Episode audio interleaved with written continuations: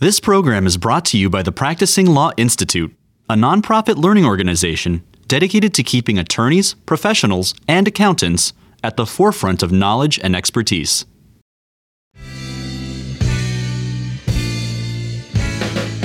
Hello and welcome to the Insecurities Podcast, keeping it fresh and staying wonky on the latest securities, regulatory, and enforcement developments with a practitioner's perspective on the stories you should be following.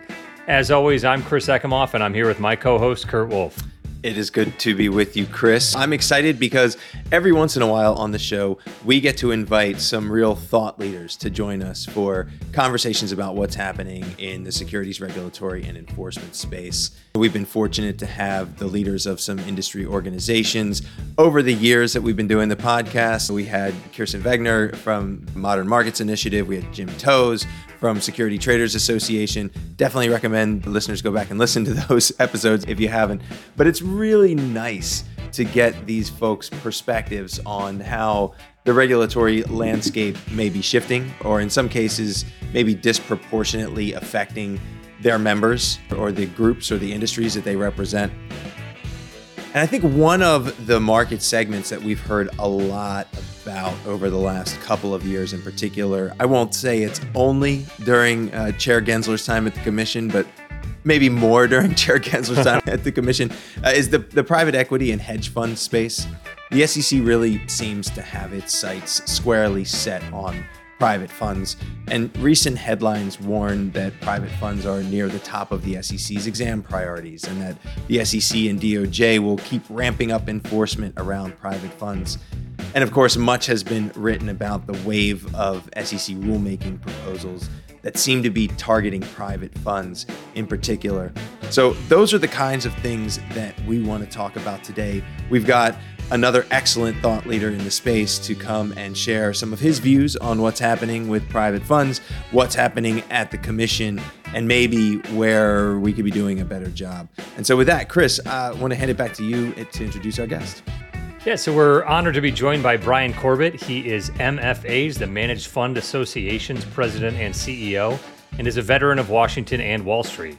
Before joining MFA, he was a senior executive at the Carlyle Group, where he served as managing director in the corporate private equity segment and head of the firm's One Carlyle Global Investment Resources Group.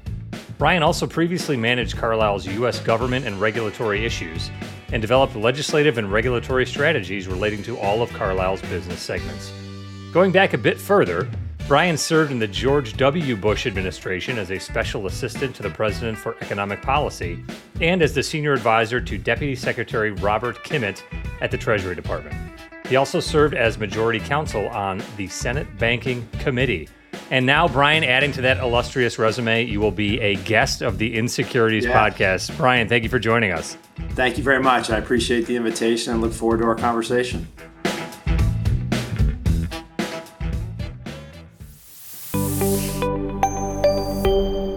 Bryan, we mentioned that you are the president and CEO of MFA, and we want to set a baseline for our listeners who may not be as familiar with the organization or its work. The Managed Fund Association is described as, quote, the voice of the global alternative asset management industry.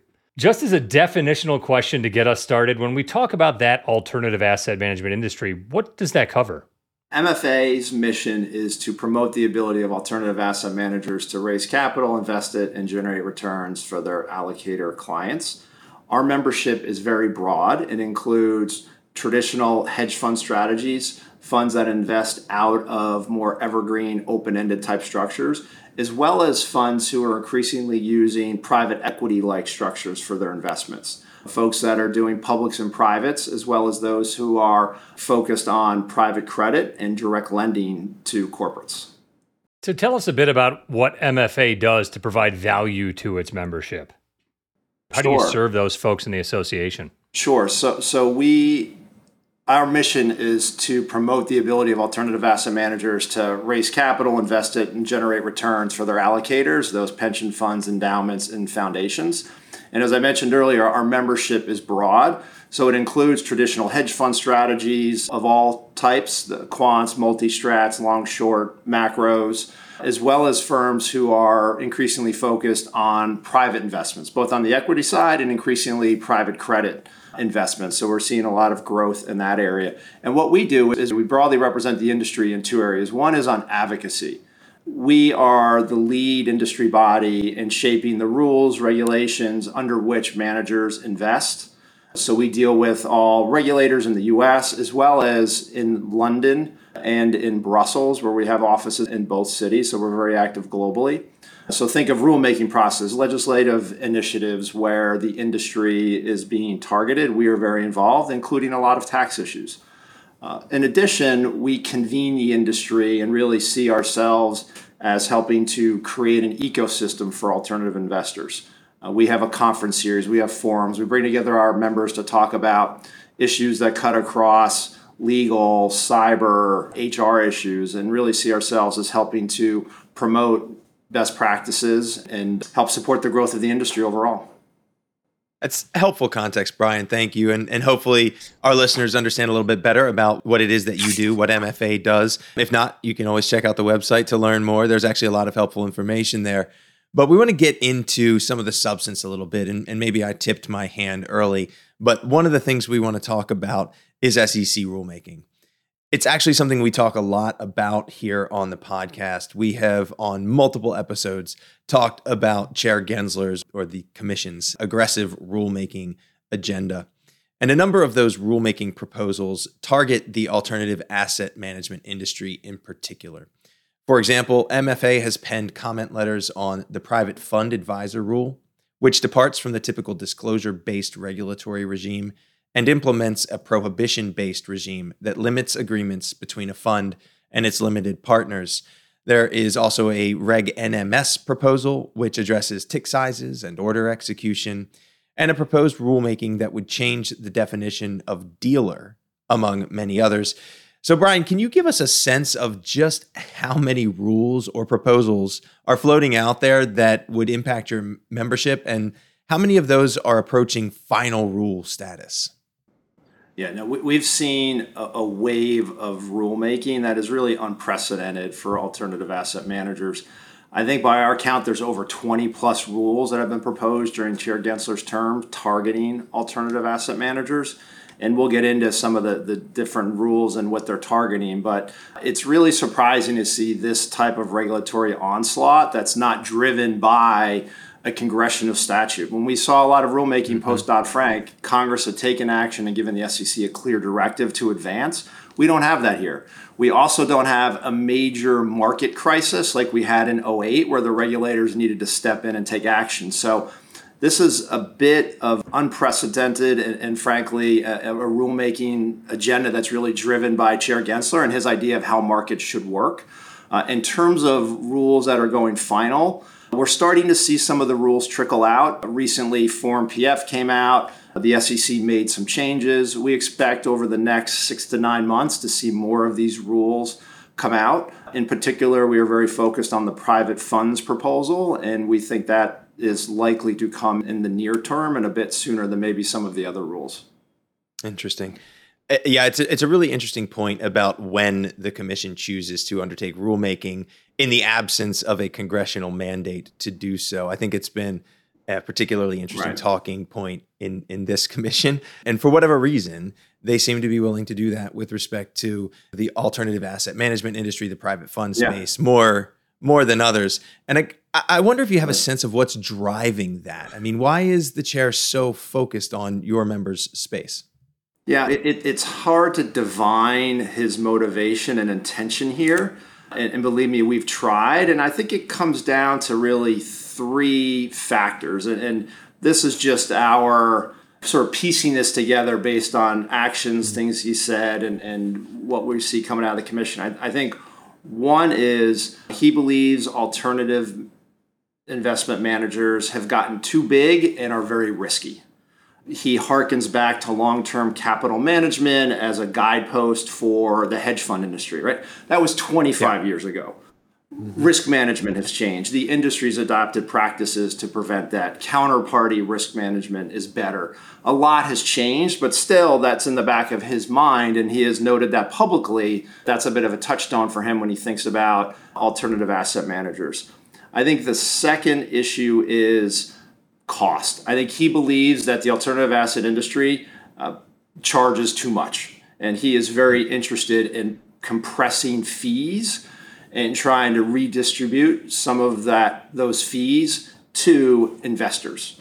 And that is a very clear motivation. And I think thirdly, he hasn't said this, but it's been a little implied, which is there's too many alternative asset managers. He has talked about a trend towards centralization in finance and suggesting that could be called for here. I mean, there's over, 3,500 hedge funds alone, not counting all of the different other alternative asset managers that are out there. So the desire to maybe see some consolidation here might be one of the motivations. We've raised with him the issue that these rules are going to create huge costs, both compliance costs, resource requirements, and small managers are not going to be able to stay in business. It's going to be hard for new funds to launch. So as a result of a lot of this, the big are going to get bigger. And in some ways, he kind of seems okay with that. So I think too risky, paid too much, and too many. In preparing for today's show, Bryan, we talked a bit about some of those rules and how they're going to or may impact and reshape the industry. And some of the things we talked about were asset managers' books, their operations, and the relationships with limited partners as those areas where that reshaping may take a good or potentially negative tact for the industry. So let's kind of walk through those each in detail. Yeah. So to begin with, what are your concerns or what are your thoughts about reshaping the industry as it relates to the manager's book itself? Yeah, no, Chris, it's a good point. And what we've seen is that the SEC's rulemaking, it really does touch every aspect of a manager's business, how it invests, how it operates, and how it attracts capital and its relationships with its allocators. So first, with respect to a manager's book, you see a number of new proposals around equity disclosures, swap disclosures. We've seen a number of proposals in the equity capital markets area where we think the SEC is looking to require managers to disclose more information more frequently and at a more granular level. And our concern with this is that it makes it hard for a manager to build a book without it being exposed to the public. In particular, activist strategies are very focused on building positions in a corporate where they can promote better governance or call out fraud and change management in a way that promotes a good for the overall market. What the SEC is proposing makes that very hard. It's almost like the SEC is trying to push the scale and the balance in favor of corporate management at the expense of fund managers and the good that they try to promote within markets. So we're very concerned about some of these proposals that will expose managers' positions for what we think is little public benefit and will create more harm than good. It's interesting thinking about how the role of activist investors maybe is driving the SEC's thinking in some respects and could lead to bad results for the broader industry. One of the things that you've mentioned a few times already on this podcast, Bryan, is just how the rules have the potential to impact firms or funds' operations. So tell us a little bit more about that. Operationally, what are the potential pitfalls from some of these rulemaking proposals? Yeah, this is the area where we see a lot of activity from the SEC, and it's very broad. Some of the proposals that many of your listeners will be familiar with are things like Form PF, a recent proposal around cyber requirements, outsourcing requirements.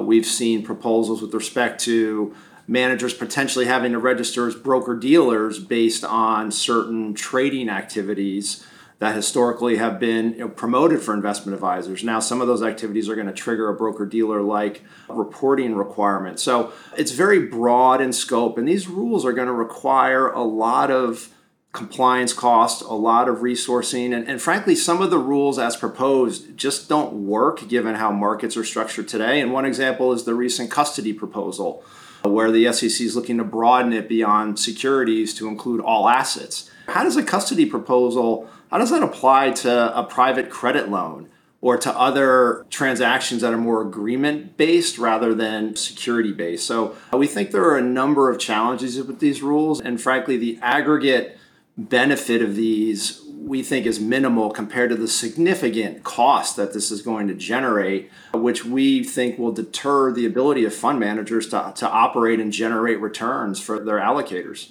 So moving into kind of that third area, Bryan, that we talked about prior to recording today is really that relationship between asset managers and their general or limited partners. Yeah. How is that relationship going to be impacted by some of these rulemaking proposals? Yes, there's one rule in particular called the private fund proposal. And for the first time, the SEC is interjecting itself in the middle of the negotiations between sophisticated GPs and sophisticated LPs. Congress passed a statute that carved out private funds and really set up a regime whereby sophisticated parties would negotiate the terms and conditions under which investments were made. And for the first time, the SEC is getting in the middle of that, and they're prohibiting certain terms of conditions. They're changing liability standards. They're changing information rights in a way that we think is unprecedented. And frankly, we don't think it's supported by existing statutory authority. And as we talk to more and more LPs, and as our managers hear from more LPs, I think the allocator communities beginning to realize that the breadth of this rule may have some unintended negative consequences for them. For example, as part of this rule, Chair Gensler is proposing to eliminate side letters, right? A lot of managers would be fine with eliminating side letters, but a lot of LPs need that in order to be able to invest in funds. So in trying to really create a more mutual fund-like reporting regime for private funds, I think the SEC may have unintentionally created some real problems for the allocator community. So this is one rule that is definitely at the top of our list. We're watching this closely. We feel like this is coming in the near term, and we are prepared to really use all of the tools at our disposal to address it, including potentially litigating, depending on what's in the final rule. So thinking about the things that MFA can do with respect to SEC rulemaking proposals, I mean, I noted earlier that MFA has submitted several comment letters on SEC rulemaking proposals. Right. I guess I wonder what you think your members can do, if anything, to help in that regard, to help get the message across to the commission and the chair. I mean, litigation, that's always out there as an option, right? But preferably, sure, these things get resolved before you end up there. So I wonder what you would encourage your members or others to do. Right, so in dealing with a rulemaking, we take a very broad approach at MFA. And we'll work with our members to develop our policy positions. We'll work with our members to develop our engagement strategy with the SEC. How do we go in to talk to the SEC on the back of a letter that we've submitted? The letter's really just the starting point.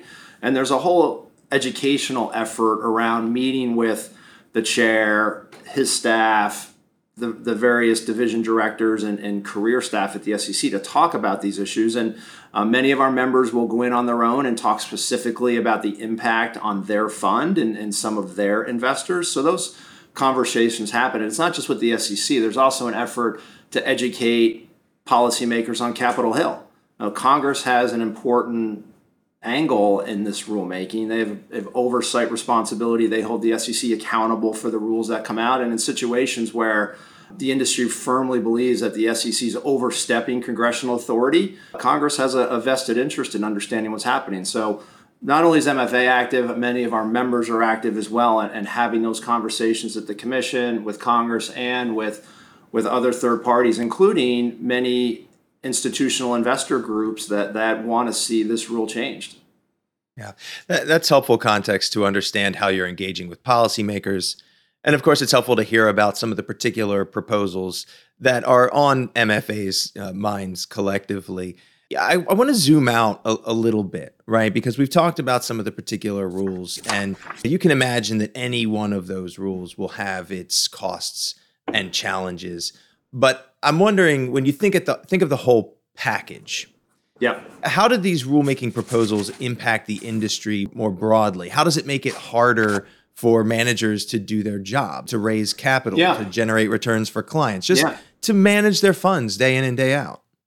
No, and we often do get lost in some of these individual rules and the challenges with them. But you're right to take a bigger picture perspective, because it is going to have a few major consequences for the industry. I think first off, it will make it a lot harder for managers to raise capital and generate returns for their investors.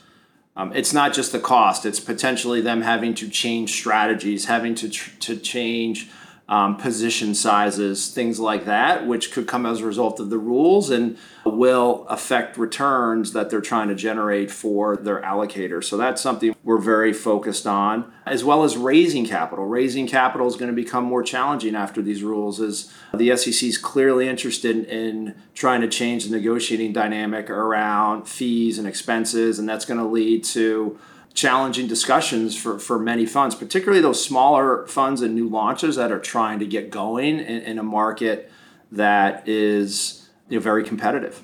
I'd say the second major impact will be around the ability of funds to enter the space, right? As I just alluded to, new launches are going to be very challenged. It used to be you raise $100 million to $250 million, you could launch a fund, small team, you're active, you're agile, you grow over time. Now with the burden associated with all of these rules, what we're hearing is that it's going to be very hard to launch with anything less than $1 billion. So you are going to make it very hard for people to hang their shingle and start their own fund, which means people will join larger platforms and the big are going to get bigger. And that has a clear competitive impact on our markets, where I think we want to create a situation where we encourage more managers to come to market. We encourage active managers who are involved with price discovery and providing liquidity.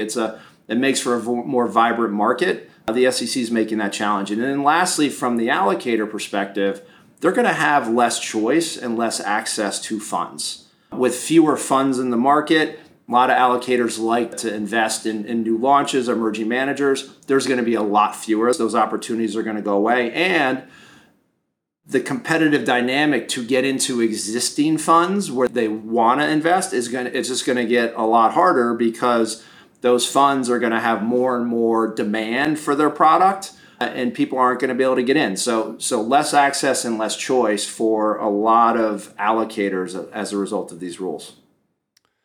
Bryan, one of the things you talked about there too is kind of that strategy piece, and that there are specific elements of these rulemaking proposals that may be dictating the legitimacy, the appropriateness of those specific strategies.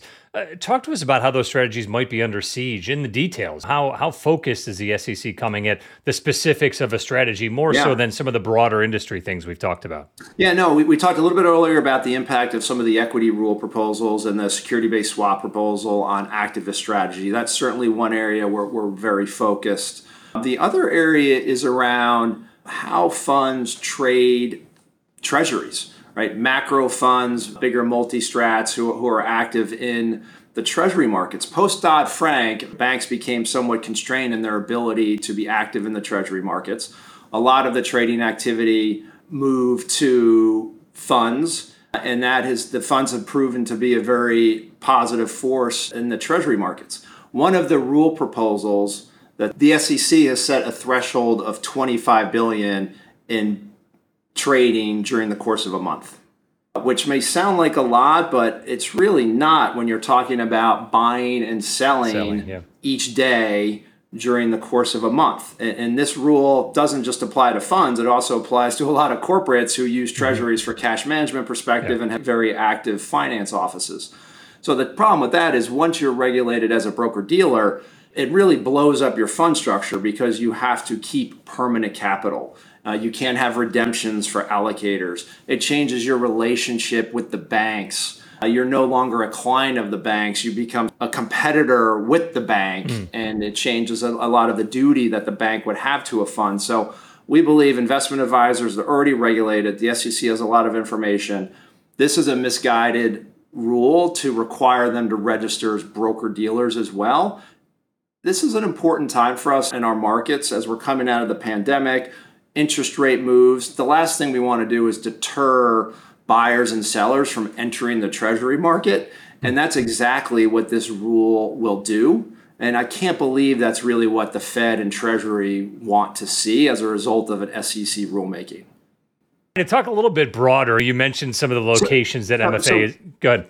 Yeah, Chris, I mean, I wanted to stay on the U.S. for a second. And we've focused a lot on the SEC, but I think one area where we are looking for increased activity from the government is really as a result of Silicon Valley Bank and what happened a few months ago. We are seeing an uptick in regulatory activity by the Financial Stability Oversight Council, which includes the Fed and Treasury and all the banking regulators.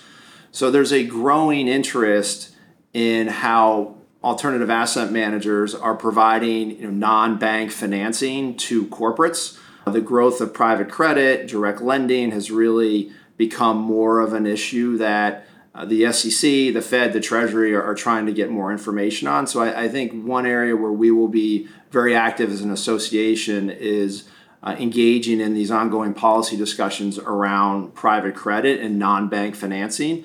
Recently, the Bank of England made a note about increased examinations and supervisory actions regarding private credit firms, non-bank financial intermediaries. So we will be very focused on that area. Yeah, I mean, that's obviously something that has ripped right from the headlines, Bryan, over the past 6 months or so, as regional banking is really taken into focus, right, from a variety of different specific instances, as well as how it fits in generally. So that's good to hear that some of those issues are being considered from the association as well. But also speaking broader, right, in the international world, the Managed Fund Association doesn't just sit here in the U.S., but you guys are also very involved in the EU and the UK. What are some of those international policy issues that maybe we don't think about a lot here in the East Coast bubble or even inside the Beltway, but across the pond, if you will, over in Europe that MFA thinks about and that its membership is dealing with? Yeah, a lot of these issues are global in nature, and as capital flows across borders very easily. So while the vast majority of our members are headquartered in the US, they're active in global markets around the world. And they're certainly raising capital in global markets as well, and from an international investor base. So we are focused on a couple of top line priorities right now that really reflect the global nature of our industry. One is around how our managers raise capital in the EU. There's something called the AIFMD. It impacts how managers go into different countries and raise capital and their ability to delegate some of their investment decision-making outside of the EU to other entities. So we're very involved there. That's an important piece of legislation in the EU. The other area where we're very focused is in the UK. Post-Brexit, we've seen a real willingness by the current UK government to think expansively about their capital markets and how to make London more of a destination for global investors. And one area of recent activity is around short selling. So historically, the EU had a short sale regime that was focused on individual manager disclosures, whereas the US has been moving towards more of an aggregate disclosure regime by issuer. So a very different approach. When you disclose short positions by individual manager, you create a lot of situations like GameStop where you make a short position public and it's easy for people to pile in and try and move it one way or the other. Recently, the UK has signaled that they are going to move to more of a US-like approach in short selling, which is towards an aggregate issuer approach. And that's the direction the SEC is heading, which the industry is very supportive of. MFA first raised this issue with the UK. We've worked it during the past year, and we're very happy to see that the UK is looking to make their market more competitive, and this change to short sale disclosures is an important issue.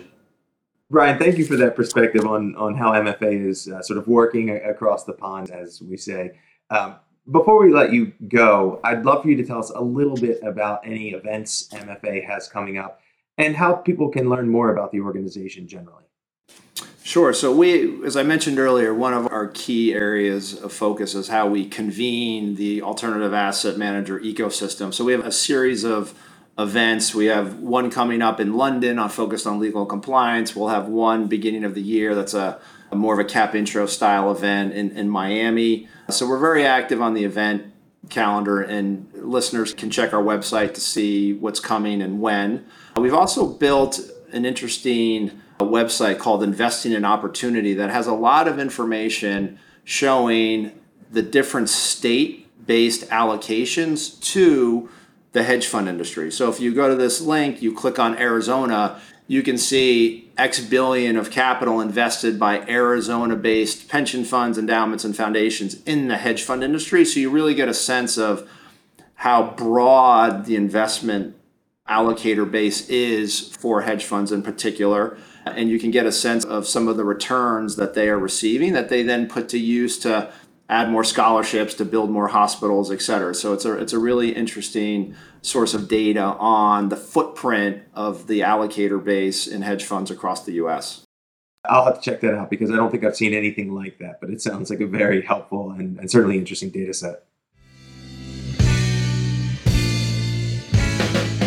Excellent. Well, Bryan, thank you for taking some time to join us here on the Insecurities Podcast. We appreciate getting a lens into what the Managed Funds Association thinks about on a regular basis, what they advocate for and how they provide to their members, as well as some of the intricacies of the challenges you face in leading that crew in this changing regulatory environment. So we appreciate you taking the time, Bryan. Thanks so much. Yeah, thank you, Chris. Thank you, Kurt. Appreciate it. And thank you for the time.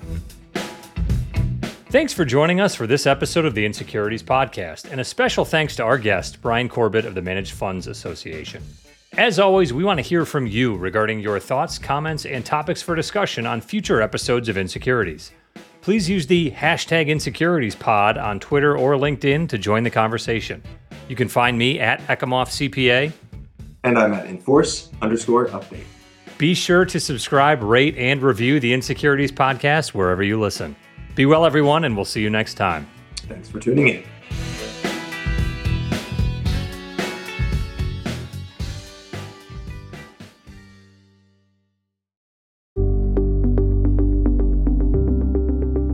Thanks for listening to Insecurities, a podcast from PLI, the Practicing Law Institute. PLI is a nonprofit provider of authoritative professional services training and continuing education. In an increasingly complex business environment where intricate corporate structures reign, Insecurities can help you make sense of it all. A special thanks goes to the producer of Insecurities, Daniel Pinitz, as well as hosts Chris Ekimoff and Kurt Wolf. For more information about PLI's SEC Institute, or to view hundreds of hours of fresh and relevant on-demand programming covering changes within the securities sector, visit pli.edu/membership and sign up for a privileged membership. These recorded materials are designed for educational purposes only. This podcast does not constitute legal, audit, tax, consulting, business, financial, investment, or other professional advice, and it does not create an attorney-client relationship. Please consult a qualified professional advisor before taking any action based on the information herein. Furthermore, the views and opinions expressed in this podcast are solely those of the individual participants. These views are not the views of the hosts or their employers. Users of this podcast may save and use the podcast only for personal or other non-commercial educational purposes. No other use, including without limitation, reproduction, retransmission, or editing of this podcast may be made without the prior written permission from PLI.